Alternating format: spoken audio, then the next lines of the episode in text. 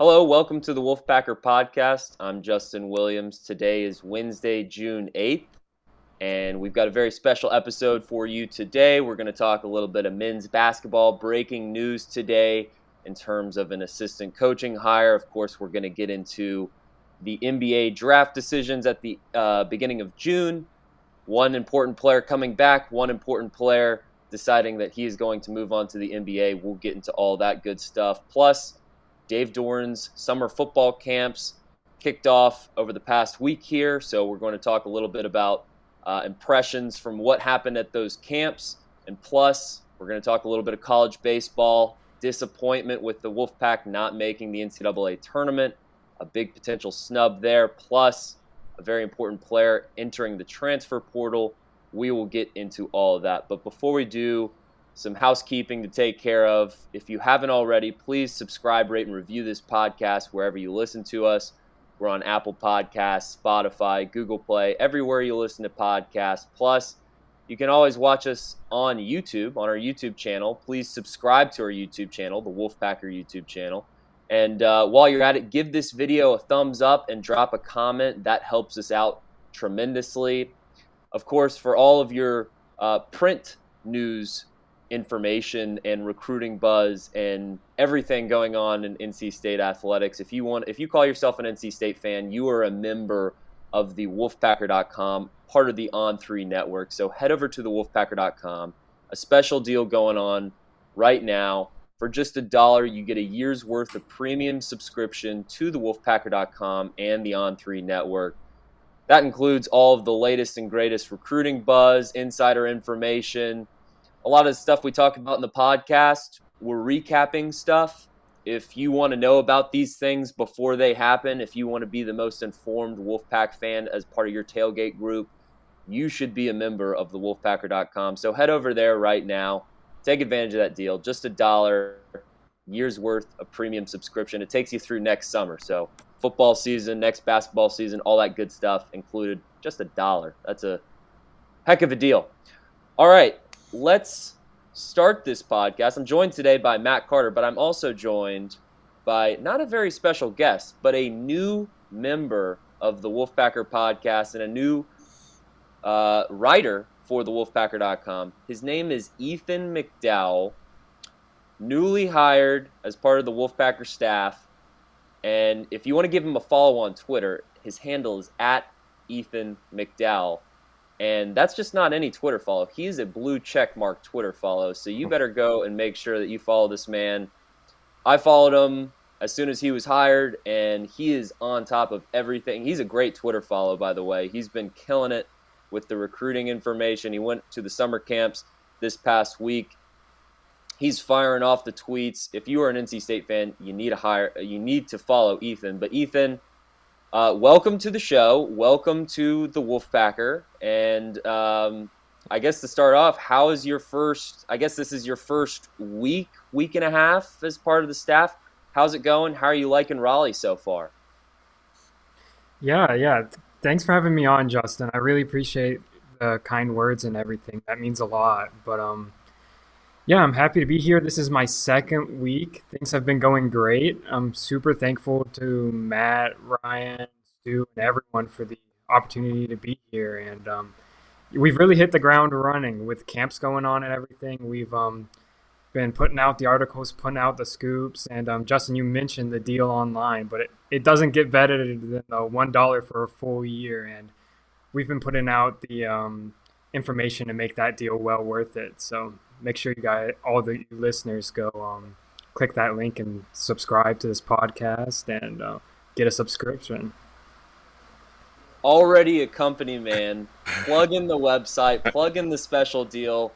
That is why he is a rising star in the industry.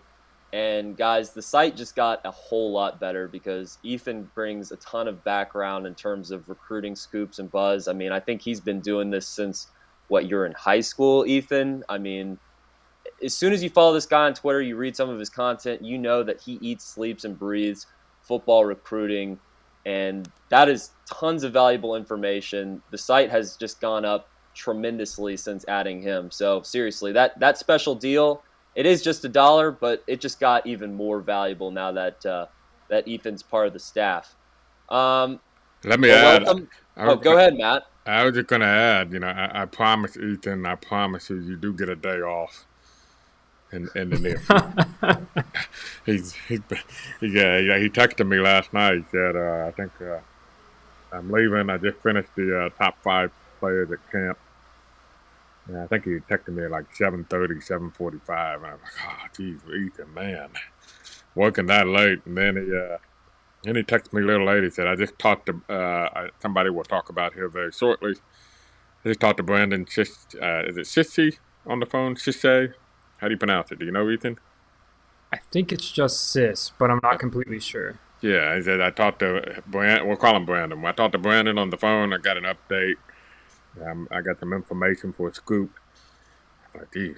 I promise Ethan there will become a time where he will be allowed to take days off. He hasn't had one yet, I don't think, but I promise. Come July, he's gonna get some day- he's gonna get some days off. Well, it's yeah, been so really I... fun work so far, and I'm I'm happy to put in those long hours, and I hope the uh, content on the website reflects how much fun I've been having over the past week and a half here. Okay. Well, you better enjoy those long hours, Ethan. As someone that's been in your shoes, enjoy the summer, my friend, because once football season starts, it is uh, it's a seven day a week job. But you know what? NC State football this uh, this fall, it's gonna be pretty fun to cover. I think there's uh, a lot of excitement in Raleigh as we get closer to college football, and uh, we're gonna have more of these podcasts coming up as we get closer to college football season. Obviously, NC State's uh, due for a special year, but we're not going to lead with football. We're going to lead with men's basketball. Got some breaking news today, as I teased at the beginning of this show. Joel Justis, recently hired today, June 8th, uh, as part of the NC State Wolfpack men's basketball coaching staff.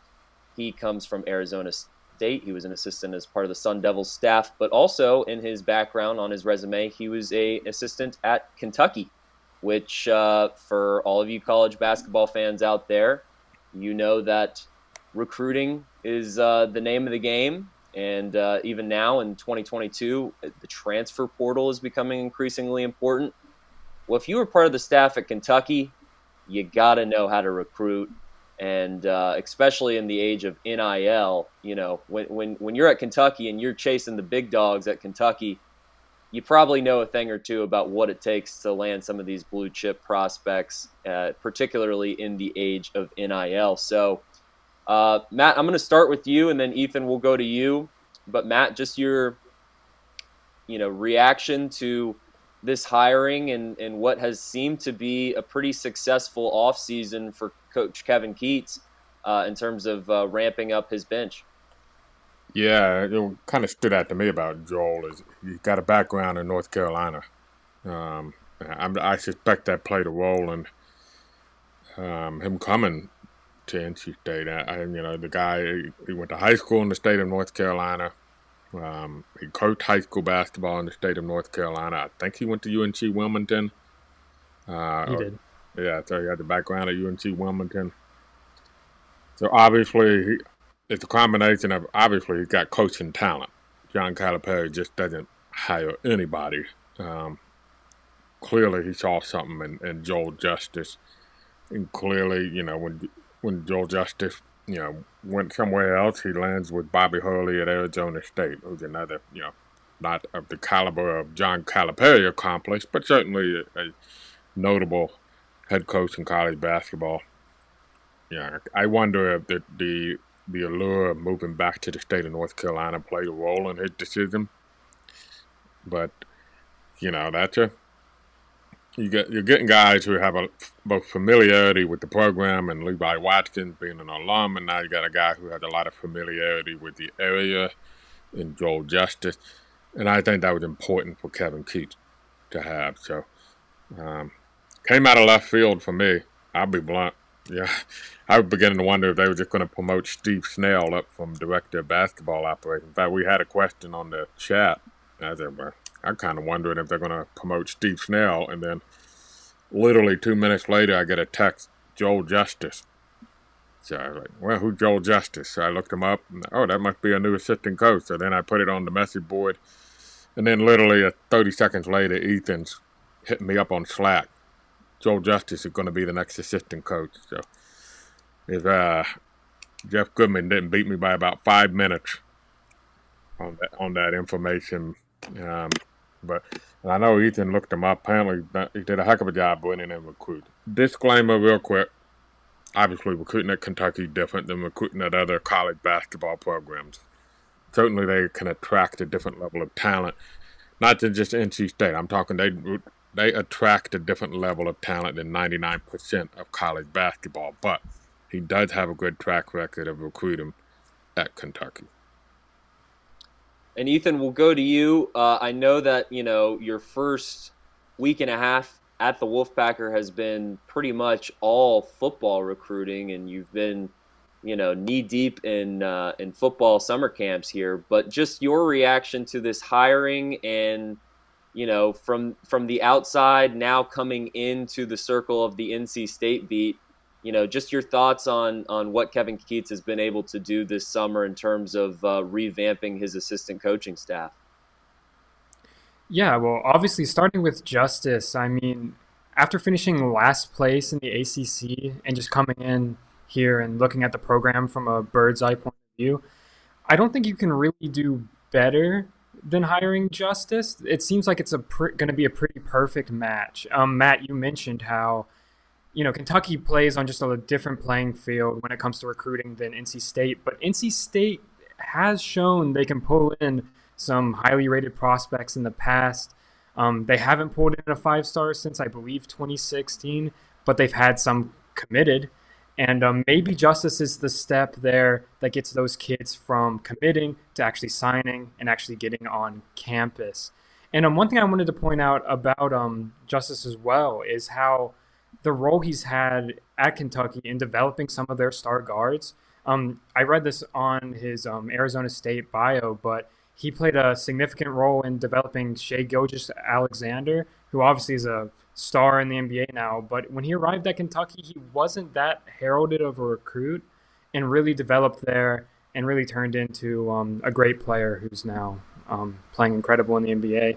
And um, other guys like Immanuel Quickley, Tyler Herro, Keldon Johnson, those are really good players who are now really good NBA players who Justis can now walk in the recruits' living rooms, point to those guys and say, I worked with them in college.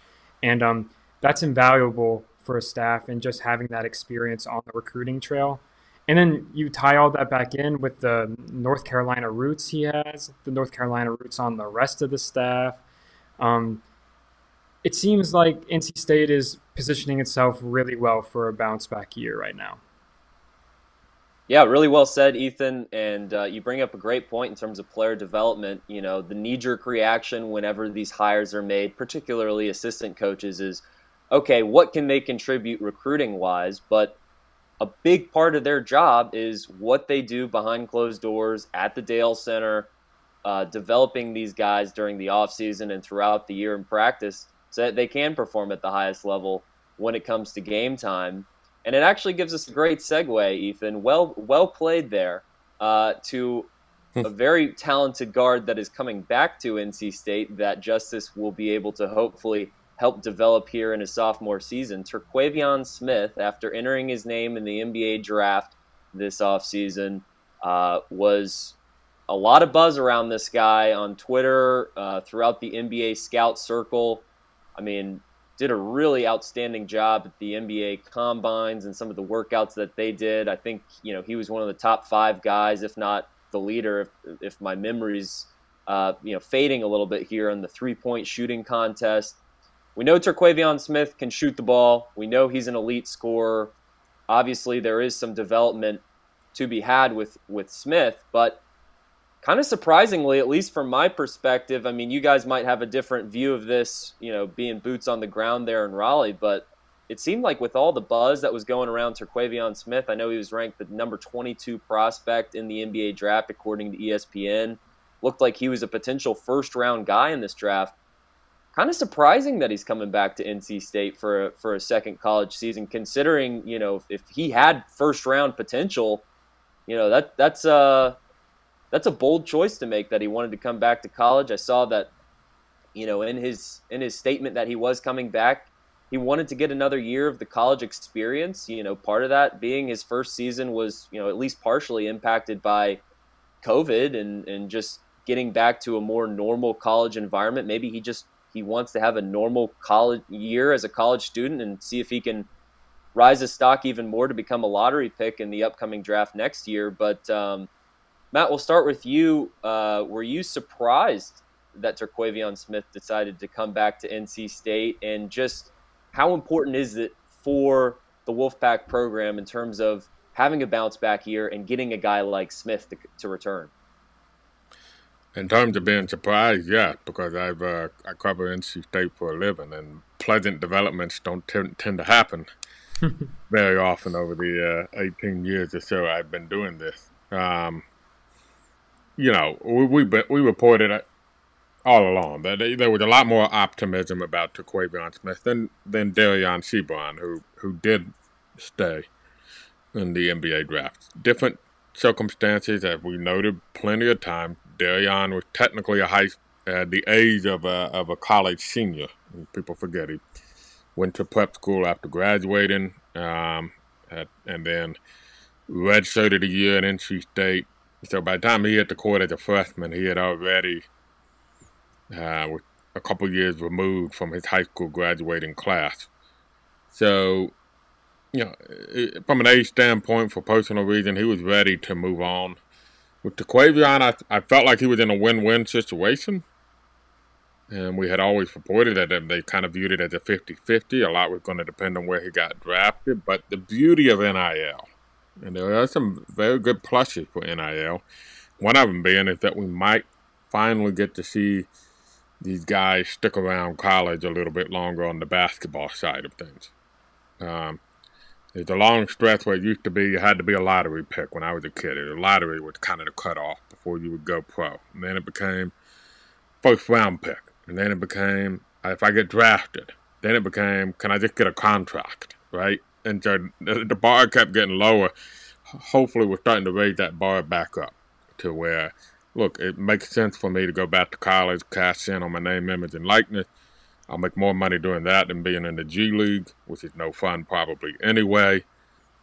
And and I can improve my stock. When Terquavion went to the NBA Combine and got such high praise, and you see Draft Express from ESPN really just kind of following him around, and and see mock draft putting him in late first round. I kind of assumed that was going to be enough for Terquavion. Now there were people who said that he wanted top twenty. He said he wanted top twenty. Maybe I should have taken him at his word a little bit stronger. Um, but obviously he meant it, and so he's back, and it's huge for NC State when you go forget they added Jarkel Joiner, who's the leading scorer at Ole Miss at guard. They added DJ Burns, who was the conference player of the year in the post.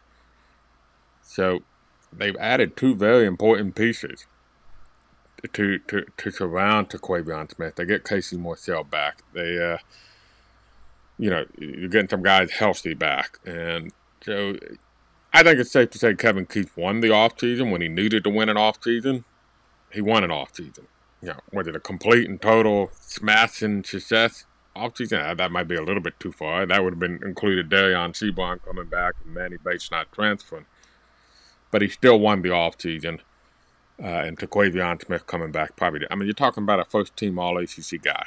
You're talking about a guy who, if he continues to progress, could be a lottery pick. Um, how often has that happened? We hadn't had that in NC State since TJ Warren realistically. I mean, Dennis Smith was a lottery pick, but I'm not sure he was a first team All ACC guy. Um, and TJ Warren didn't have a whole lot around him. I think he had Ralston Turner and not much else, if I recall.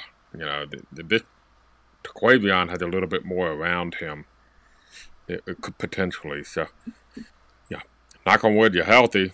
That's going to be everything, but you, you like the roster as it setup. It, it's intriguing, I would say.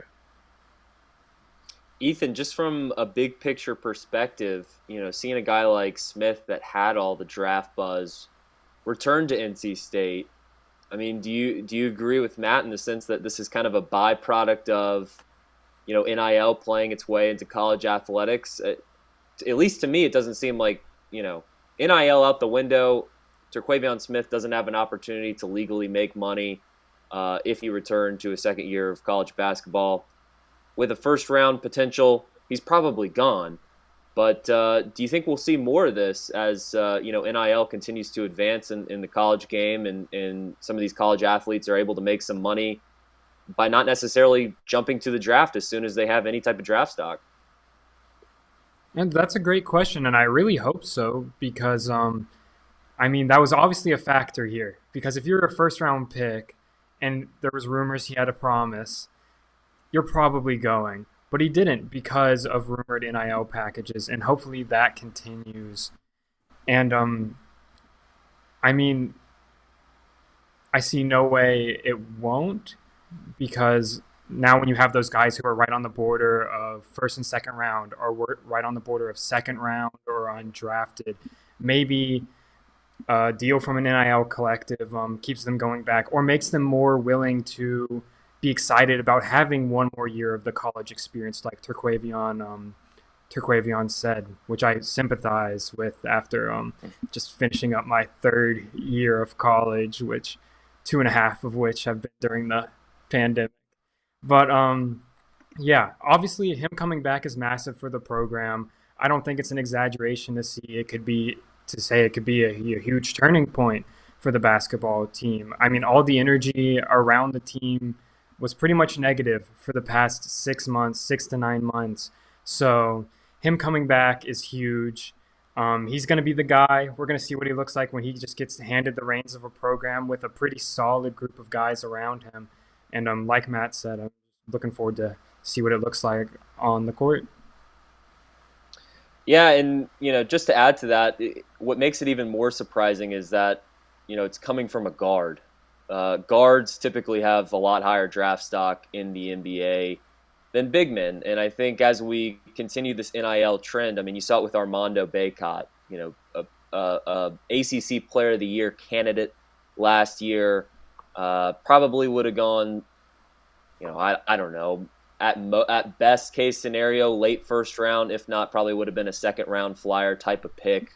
Obviously, a very talented college basketball player, but the future in the NBA is not around the traditional big man. You know, if if, if you're not uh, one of the best five shot blockers in the world and you're above seven foot, uh, you know, if you're a big man, you're going to have to learn how to how to shoot.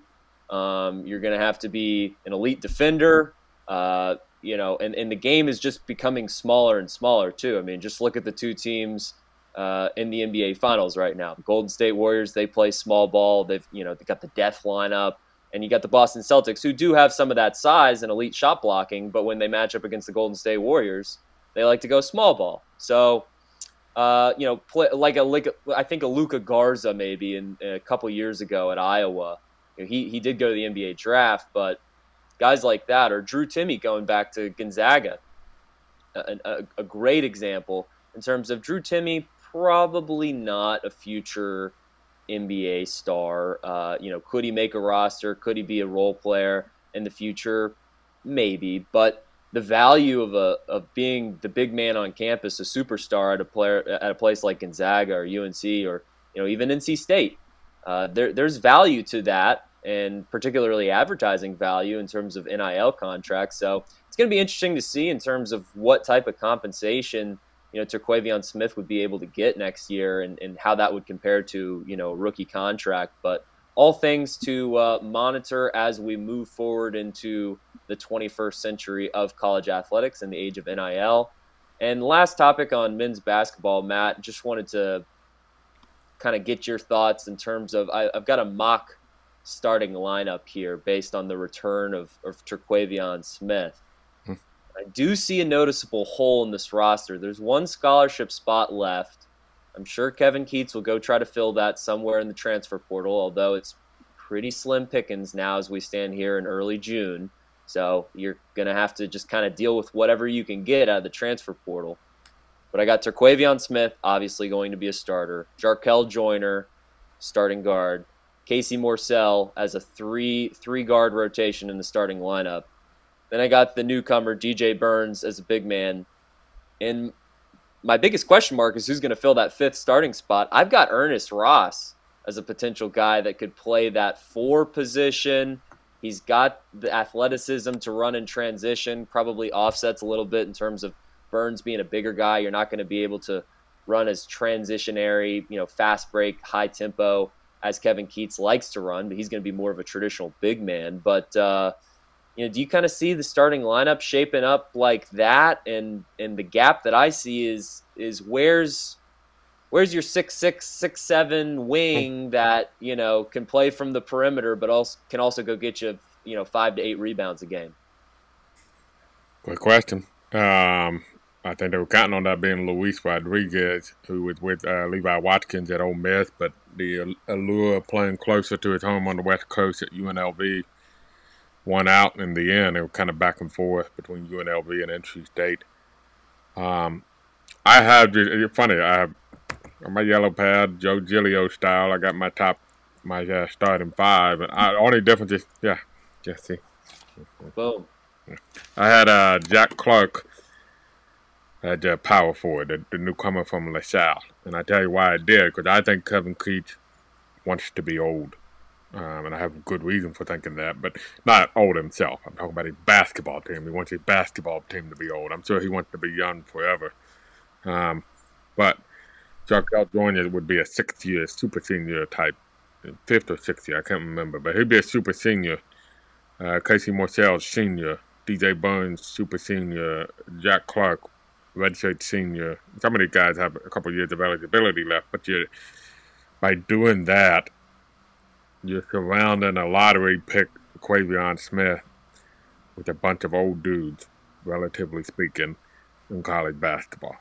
And so you have an old, experienced, accomplished group to varying degrees, with varying degrees of successes and varying degrees of experiences of, of what level of basketball around a potential lottery first team all ACC guy. I think that intrigued uh, Kevin Keatts. Add to it that Clark kind of brings some uh, perimeter skills, which is where the game's going. I think uh, most guys want four guys facing the basket now. I don't know if Ernest Ross quite has that capability yet. He's raw. Yeah. So, and the beauty of it is this team should have some depth. They do have one scholarship left. They did host Cedric uh, Henderson on an official visit. He was the name we first brought up a couple weeks ago from Campbell. Um, and then it got reported a few days later that he was going to visit NC State. I know he went to Texas Tech this weekend. I know he is at Arizona, I believe, as we speak, or maybe just wrapped up a visit to Arizona. You know, he, he's an older guy who put his name into the draft. Have to wonder if Terquavion Smith coming back makes him wonder how much opportunity he's going to have to, to score the basketball. Remember, Jarkel Joiner is a scorer too. Uh, and so I dropped a name in the chat today that I heard. You want to sign up? One buck. Sign up. Go read it in the chat. New, maybe I think it's a new name for most people. Um, but fits that mold of a six six wing. I don't know how serious it is at this point, but um, I'll also add this: you don't just because you have a scholarship doesn't mean you have to use it. They have one scholarship left. Look, twelve guys aren't going to play. I mean, you're talking about eight or nine guys are going to play. So just because you have it doesn't mean you have to use it. And uh, so we'll see how it plays out. Well, and it'll be interesting to see how that board changes once Justis comes in because he is so connected in North Carolina and the country recruiting as a whole. So maybe we see a few new names pop up over the next few weeks. We'll just have to see. And all the more reason to take advantage of that deal. Dollar, years worth of premium subscription. Look at that veteran plug from Matt Carter. the rookie came in, Ethan McDowell came in hot with a great plug in his introduction. He's introducing himself. Hey kids, hey, uh, sign up for my website. Um, that was that was impressive, and the veteran had to come in strong too to match that uh, rookie enthusiasm. Matt, you brought up as good of a point as I could come up with. The only reason I didn't put Jack Clark in my mock starting five is I had no idea what we're going to get out of this guy. yeah. uh, you know, his numbers from LaSalle didn't don't really jump off the board to me. Whereas a Jarkel Joiner and a DJ Burns, their numbers looked a lot more impressive from places that I'm much more familiar with. So, you know, we're a, lot's going to be decided here in the next few months leading up to the basketball season, and of course, NC State will have their non-conference slate to hopefully figure out some of these rotational questions. Um, but I do like your points in terms of just surrounding Terquavion Smith with a lot of seniority. That I, I, that strategy sounds pretty sound to me. We'll see where it goes. All right, let's throw it back to Ethan here because we're gonna go to we're gonna transition out of basketball into football. And as we've already talked about, Ethan has been working like a dog uh, out there at these football Dave Doeren summer camps uh, talking to prospects, talking to you know what the future of NC State football holds. So, uh, Ethan, just tell us about you know I, I I don't think this is your first rodeo in terms of uh, going to these types of events, but probably your first at NC State. So just your impressions of the last week. Uh, and, and the biggest things that jumped out to you in terms of uh, you know the prospects that you liked and, and, and you know the, the direction of the future of the program based on what you're able to see? Definitely. Well it was a really fun three days. I mean there was i was really surprised by just the sheer amount of talent that are there um, between people visiting and the people actually participating. There were a lot of star power on the campus. Um, the first guy i'm going to talk about is someone wolfpack fans are very familiar with um, lex thomas he's been committed for about a year and he's he was at all three days of the camp. He threw at two of them, Friday and Sunday. On Friday, he was there um, with Nathan Leacock and Kevin Concepcion, two major NC State targets, and two guys that NC State um, has a decent shot at. And um, Lex Thomas has been working on him pretty hard, trying to get him on um, campus for a visit. I know Matt reported Concepcion is going to be up in a couple weeks, so that's exciting. But um, in passing drills and on one-on-ones, they showed off a very real connection. Um, I believe Thomas and Leacock are on the same seven-on-seven on team, so they've um, got a lot of reps together. But him and Concepcion kind of showed an instant connection. They had a couple deep passes that were really nice, and um, if I was an NC State fan, I'd get really excited about the possibility of having that trio join the class at some point. And um, other than that, on Sunday he came back and um, threw to a couple other major targets, including um, Tamarcus Cooley, who um, he's a Rolesville guy. He just transferred there, um, and I'd say he was probably the most impressive player at the camp. He played both both sides of the ball and um, excelled at both. He um, made Lex Thomas's life difficult for a little bit for the first half of camp, and then um, he made it a lot easier during the second half. They connected for a couple deep touchdowns, and um, what I really liked was how much he was jumping up to the front of the line. He wanted as many reps as possible.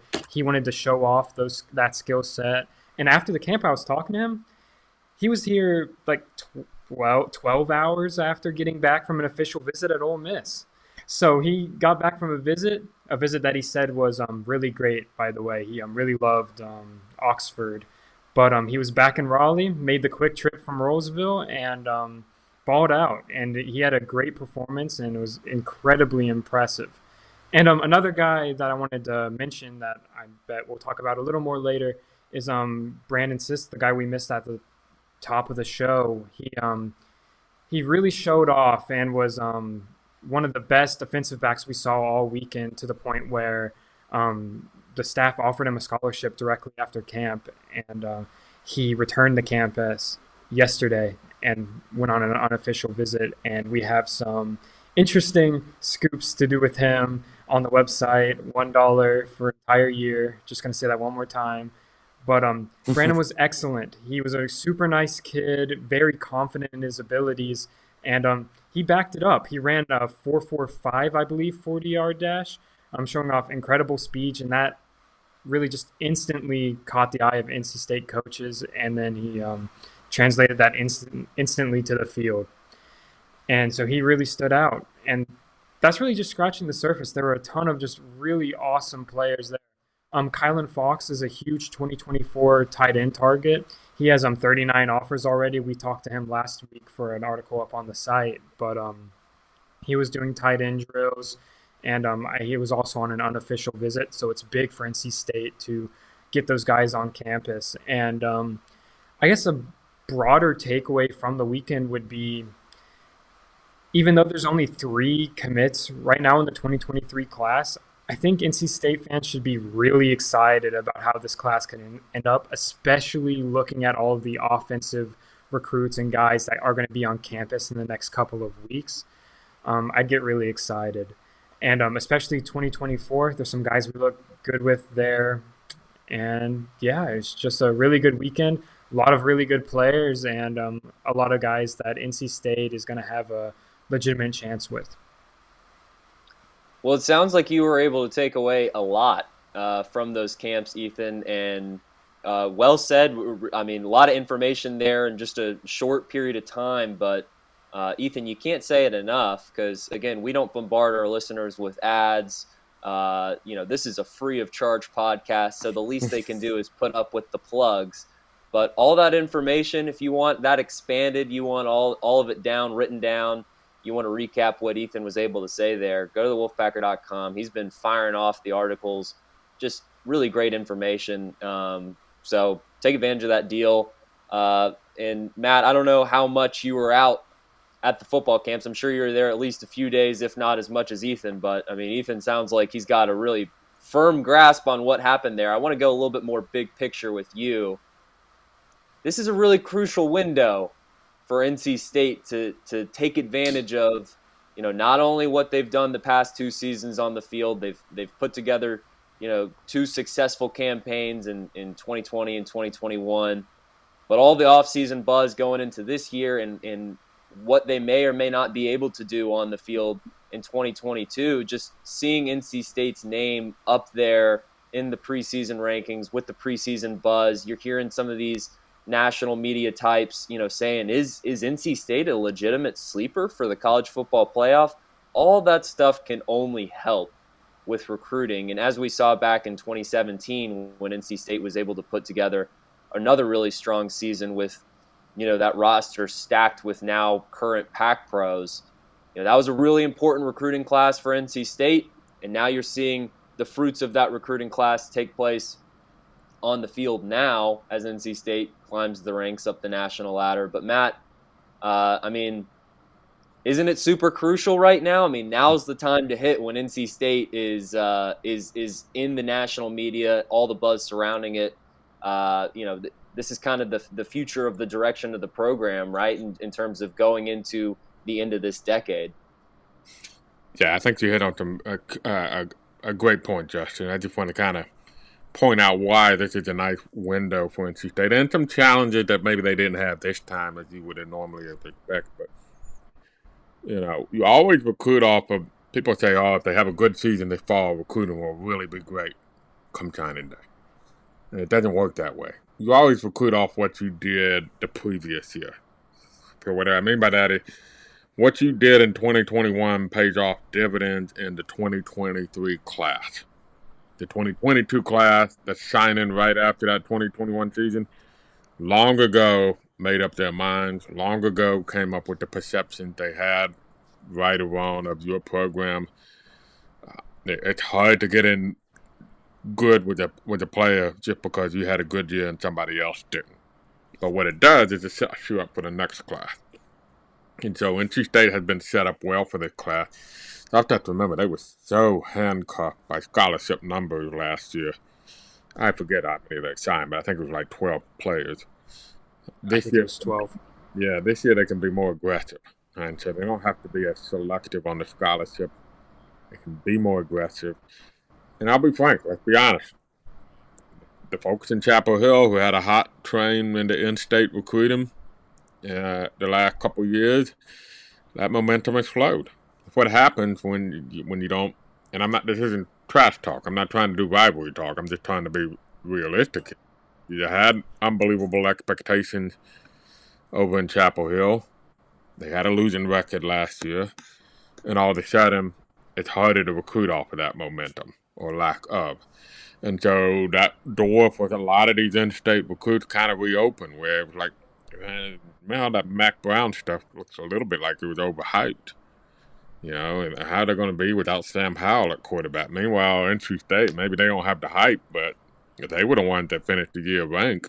They're the ones that could have had a 10 win season if things hadn't gone haywire in San Diego with the Holiday Bowl. So, um, yeah, that opens up doors. It was, it was before, let's be honest, some of these in state kids were getting caught up in the Mack is back hoopla. And they had a really nice first year, for a couple years with Mack Brown to build off of that too. That, that be fair. And so you've got scholarships available. You're recruiting off a couple good years. Your main rival for in-state recruits is, is lost some momentum. There's a lot of opportunities and doors open for you. And by the way, you're about to lose a boatload of guys probably to the NFL. If not this year, combined with next year. A lot of them could be after this year. So if you recruit like Damon Fagan, On3 consensus consensus four star. What do we mean by On3 consensus? It's the only ranking that combines all four of the rankings equally into one ranking. Um, combining them all, he's a four star, and I want he's a top three hundred guy, right, Justin? I mean Ethan. I believe so. I yeah. think somewhere in the two hundreds. You know, I haven't seen him walking around camp. I can see why. That's what his high school yeah. safety is supposed to be. And it's a young man who uh, Ohio State we believe to be the favorite. Um, I know uh, Florida State, Miami, LSU. I mean, this big time programs after this. But he's looking at NC State and he's thinking they're losing all their safeties after this year. It's a big time program that has immediate playing time. So add that to the mix. So now you got four things really kind of going for you on the recruiting trail. Now that that factor is, we talked about a lot of pluses of NIL. The reality is that NIL's also introduced pay for play. Call it for what it is. And you hear what Ryan Day at Ohio State talks about what he's going to need to put a successful class. You know what Texas A&M did. Sorry, Jimbo Fisher. We all know what you did. You know what Nick Saban thinks about what Jimbo Fisher did. And so, know, that may complicate things.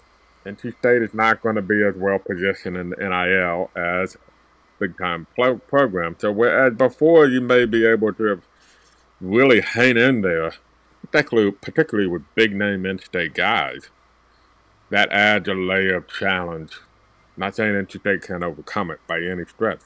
It may be, I mean, the shell for NC State may be enough, but it does add a layer of a challenge that was not there before, where you're going to the to the you know Daylan Smothers at Charlotte you know, just took an official visit to Oklahoma. I know Florida State is on him pretty good. He's going to take an official visit to NC State. But don't think that Oklahoma and Florida State aren't talking about NIL, NIL opportunities with him. Noah Rogers is taking an official visit to Ohio State, I believe on June 17th. Don't think that they haven't talked about NIL opportunities at Ohio State, with in the past that might not have been as a concern that you're recruiting against if you're an NC State. So that's the one challenge. I'm not saying it's bad or good. I'm just saying it's a challenge in the reality of the NIL. But a lot of other pieces come together real well. There is the transfer portal, by the way. So don't be surprised if NC State holds off some scholarships because it's kind of the bridge the gap between the next wave and the current wave to prevent the drop off that they had like in 2019 when it all went so bad, mainly because of injuries, but also because they were really young. So now you might be appealing to a half dozen scholar, uh, transfers to kind of fill in those gaps so you don't fall off as much too.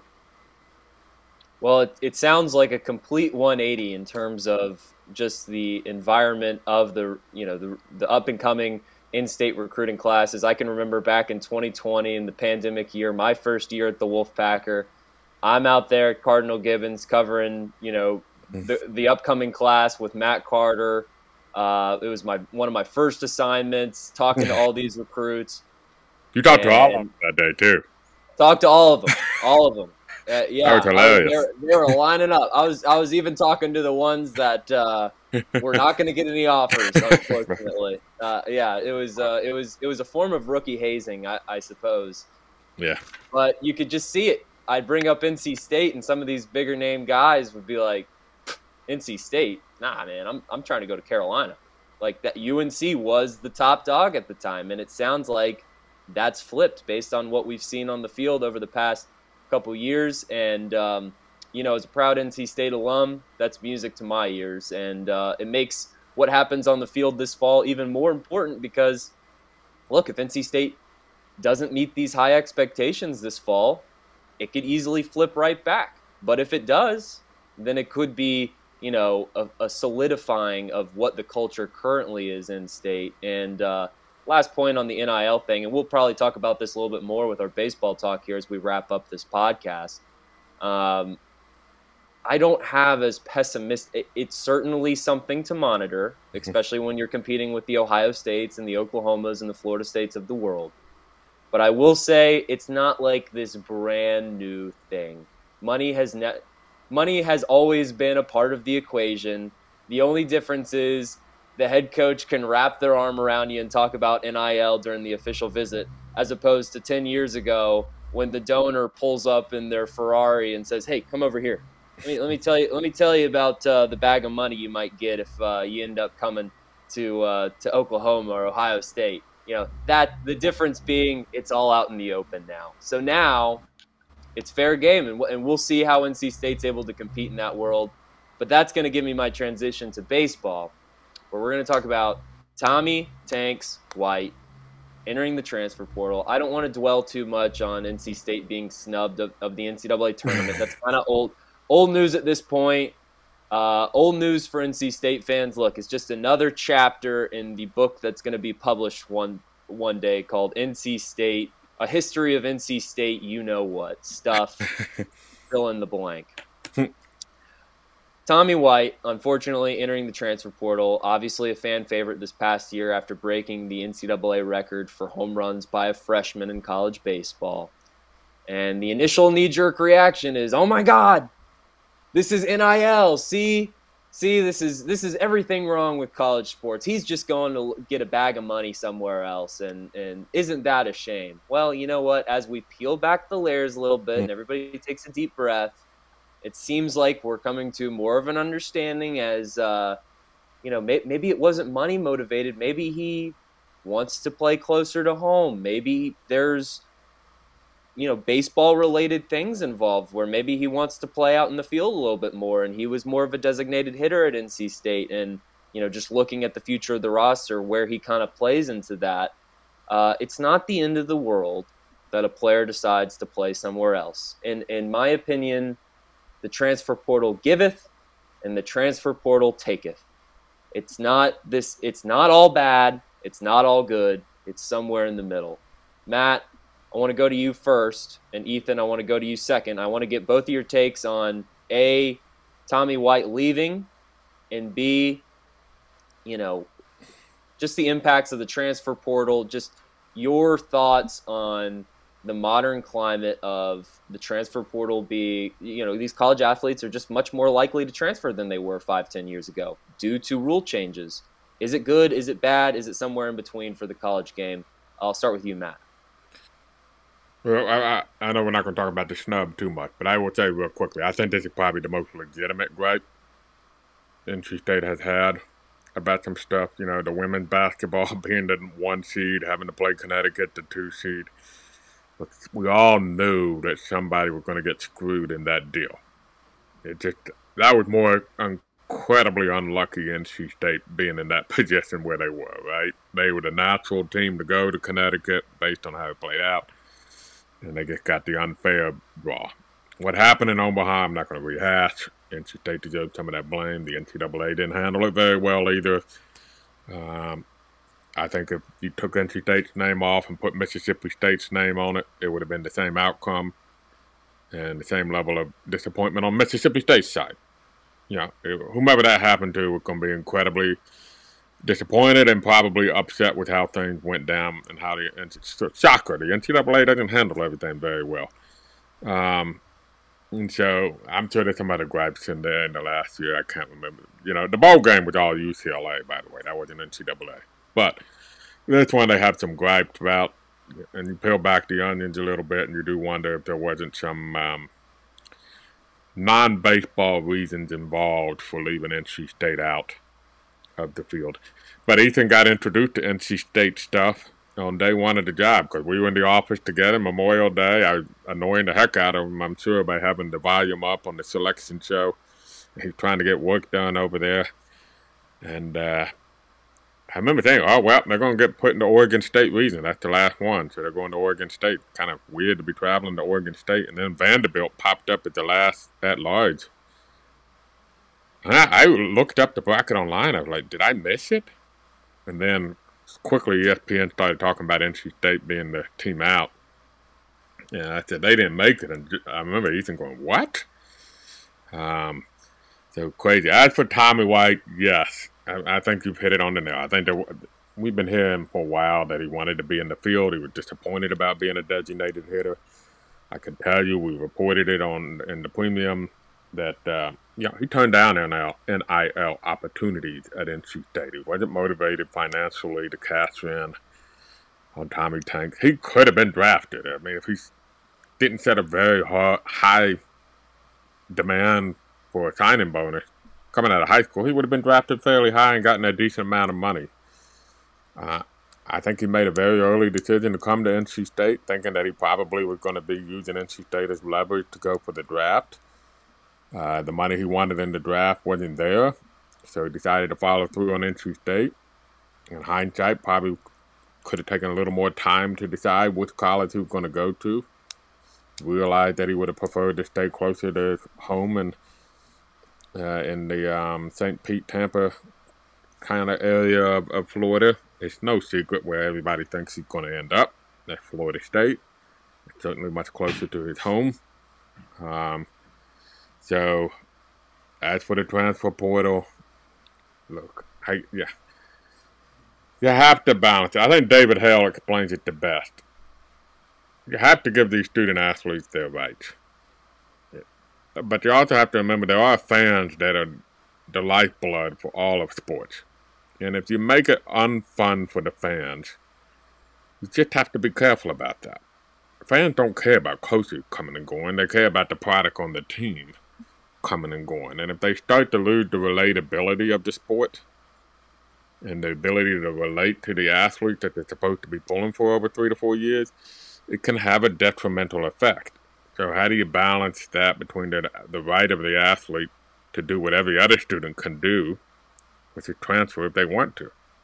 Yeah, I couldn't have transferred. Justin, I don't know about you. Obviously, Ethan's smart enough to be able to transfer to wherever he wanted to go because – He's graduating in like three and a half years. But uh, I, I kind of where I think of it, maybe we need to set like a minimum GPA. Say, if you're going to be like a normal student, I couldn't have transferred to Harvard. My grades aren't good enough to go to Harvard, right? So let's make some kind of minimum threshold, not like an, a, a, a crazy one. I'm not. These athletes have un, unbelievable demands on their time, but that makes it more normal. If you do your work and you meet the minimum standards, you are rewarded with an opportunity to transfer to whatever school you want without punishment. Or punishment or sit out year, whatever you want to call it. Um, if you don't do your work, then no, you can't do it. You would have to sit out a year because no other student could just walk up with a 1.1 GPA and transfer. If, if you know what I mean? So that's kind of my feeling of a compromise for it all. Um, I don't know if that helped or hurt. But look, it's not fun to be a Pittsburgh fan when you got the best receiver in the country and he says he's not going to go to the NFL draft, and you think you got the great receiver, and then on the day before the transfer portal closes, he hops in, and we all know it was an NIL motivated play, and he ends up going exactly where everybody said the NIL money was coming from in Southern Cal. Well, life as the Pittsburgh fan doesn't get as fun anymore when you're worried about, oh, great, we got a great player. Going to leave at the end of the year. He's going to go in the portal and he's going to leave and going to leave us hanging. So how, that's where I struggle. You know, how can you make the fan experience still great and be right by the by the players? Uh, the coach's job is hard. I get that. I sympathize with them a little bit for that. It's no fair for Jim Larrañaga to do everything right with Isaiah Wong and to get held hostage because the booster paid somebody else some money to come join them, and then he wants that same money. I mean, Larrañaga did nothing wrong there, right? But Justin brought up a good point to me once. We've debated this. Larrañaga gets paid a crap load of money to figure it out. So um, I feel less sorry for them. I do I sympathize with them, but feel less sorry for them. I mainly worry about the fan experience of uh, try not to be too detrimental to the fan experience because they are truth. Look, without fans, you don't have the sport. It's the bottom line. So. Ethan, I think Matt did a great job of touching on the NC State baseball specific items and Tommy Tanks. I've got thoughts on what he said, but I want to go to you. Just your your impression, uh, and and you're a younger guy. I think there's also a generational divide here in terms of this conversation. Older generations are used to what the college model used to be. We're coming up at a time where this is a transitory, you know, renaissance in uh, in in college sports. Just your thoughts on the impacts of of the transfer portal being, uh, you know, this new shiny toy. Do you think it's a trend, or do you think it's something that we're going to see more of in in years to come? And, and is it a good or bad thing? Um, I don't know if you can really paint it as a objectively good or bad thing. Um, one thing I did want to touch on with Tommy White, which after thinking about it for about a week is where I landed on it, is where Tommy White is like is at in his career is completely different different than a year ago in terms of his celebrity, in terms of the platform he has, and um just the caliber of baseball player he knows he is. So coming to NC State and then having that experience and then pretty much everything changing in his life probably i can understand why maybe you want to go back home and be closer to home and prepare yourself for the mlb but as the transfer portal as a whole i think we will see it slow down a little bit just because one thing that you will see right now is a lot of guys go in there and they're either moving down multiple levels or they're not finding a place at all. So I think once it becomes clear that the grass isn't always greener when you enter the portal, I think we'll see it calm down a little bit. But as far as the best players transferring to um, the best schools, that's going to continue. Like Matt said, it's all about balancing that with um, the fan experience. But I don't think you can really um, tie a player to a school. I think they should be able to go wherever they want. It's just like if you commit to ECU as a freshman in high school, and then NC State offers your junior year. Um, not a huge indictment on ECU, but you're probably going to NC State if you get that offer, and that's totally fine. I don't think it should change drastically from um, going to college, and I'd argue that it does make the fan experience in some ways better because now there is year round intrigue. Um, it probably shows up in our website traffic. Um, when Tommy Tanks transferred, um, fans weren't happy about it, but they wanted to talk about it, and it keeps that conversation around college sports going year round. And I think it could be surprising how much of a good thing it is for college sports in the long run because then you do have situations with um Terquavion where he also could have come back and he probably could have transferred just about anywhere in the country, but um he chose not to. He's back at NC State with um the NIL deal. So packaging NIL, the transfer portal, I think in the long run it's going to be a good thing. It's definitely a good thing right now for um the athletes and um I don't really have that much sympathy for um the coaches, I, I have faith that they'll be able to figure it out. And um, these schools have enough money where they can figure it out. And um, I think it's all about just giving the athletes the opportunity to be in the best place for them to be su- successful. Um, I mean, if I I go to school up in Boston, if I had gone to Boston and realized um, I hate the cold, and um, but I had to sit out a year, and I couldn't join the Wolfpacker for another year if I wanted to transfer to a, a different school to get my degree. That would have been tough, and that's an unfair situation for anyone to be in. So I'm glad players are able to move where they think is going to be the best fit for them. And um, I think as we get further along into this process, um, there will be a better understanding of how it works, and um, it'll make much more sense to fans, coaches, athletes, just across the board. Yeah, re- really well said. Both of you brought up really great points, and uh, and I'm with both of you in the sense that there's got to be this balance between fairness to the athletes and the fan experience.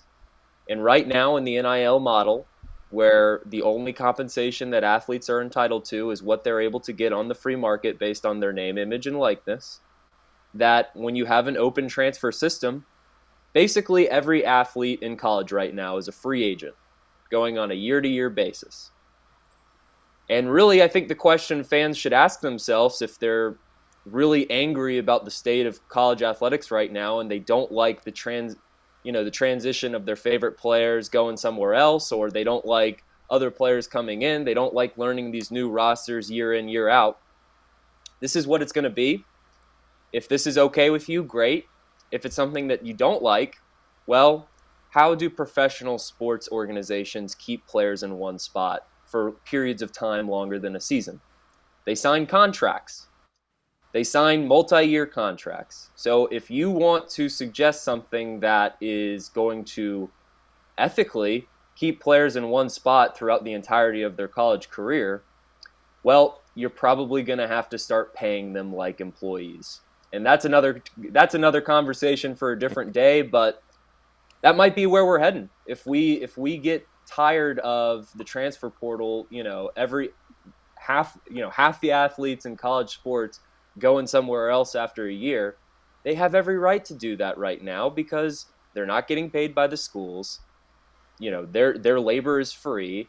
They're college students. They should be able to transfer here, there, wherever. And fans just have to put up with it because, you know, I got no time for the man babies on Twitter. If you want to bad mouth if you want to badmouth a kid about transferring, then you know, can consider take a look in the mirror. Okay? That's all I got to say about that. But if you want a commitment, you want to keep somebody in a spot for many years, well, you might have to start signing contracts, school to player. But we're going to end it on that. I think we've talked long enough about a bunch of different things. It's been a really good conversation. Ethan, great job on your first podcast with the Wolfpacker. I'm sure the Wolfpacker Nation will be uh, loving this and more to come from Ethan. If you want to give him a follow, by the way, again, it's at Ethan McDowell on Twitter. Follow us while you're at it, the main account at the Wolfpacker. And if you want to give me a follow, it's at Justin H. Will on Twitter. Give us a like on Facebook, NC State Wolfpack on the wolfpacker.com. Hey, One last. Here's an idea. Matt. Okay. So if you want to leave a comment, help my man Ethan find a place to get a haircut.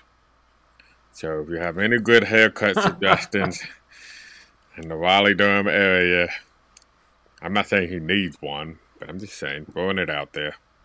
You're gonna need I one. do need barbershop recommendations. Yes, please. Okay. Wow. Okay. I well, Ethan, I'll give you one after the podcast because we're not giving out any Perfect. free free free advertisements here. if they, they want to pay me to give you a suggestion, they're gonna have to pay the pod. Um, but Matt Carter, false start on your part. I was about to get to the YouTube subscription, but we'll go there first. Subscribe to our YouTube channel, the Wolfpacker YouTube channel. Give this video a thumbs up, and like Matt said, drop a comment. You want to you want to have a comment idea? Suggest where Ethan can go get a haircut in the Raleigh, Durham, Chapel Hill area. I think you're living in Raleigh, right, Ethan? Yep, downtown Raleigh. Okay, right on. Okay, so maybe somewhere closer to downtown Raleigh. Um, and lastly, we've said it a million times on this podcast, but one last time to wrap it up, head over to thewolfpacker.com. Take advantage of that deal. A lot of things we covered. You want to know it before we talk about it on the podcast. Take advantage of the deal. Just a dollar for a year's worth of premium subscription on the wolfpacker.com, part of the On3 network. And so for Ethan McDowell, Matt Carter, I'm Justin Williams, and this has been the Wolfpacker Podcast.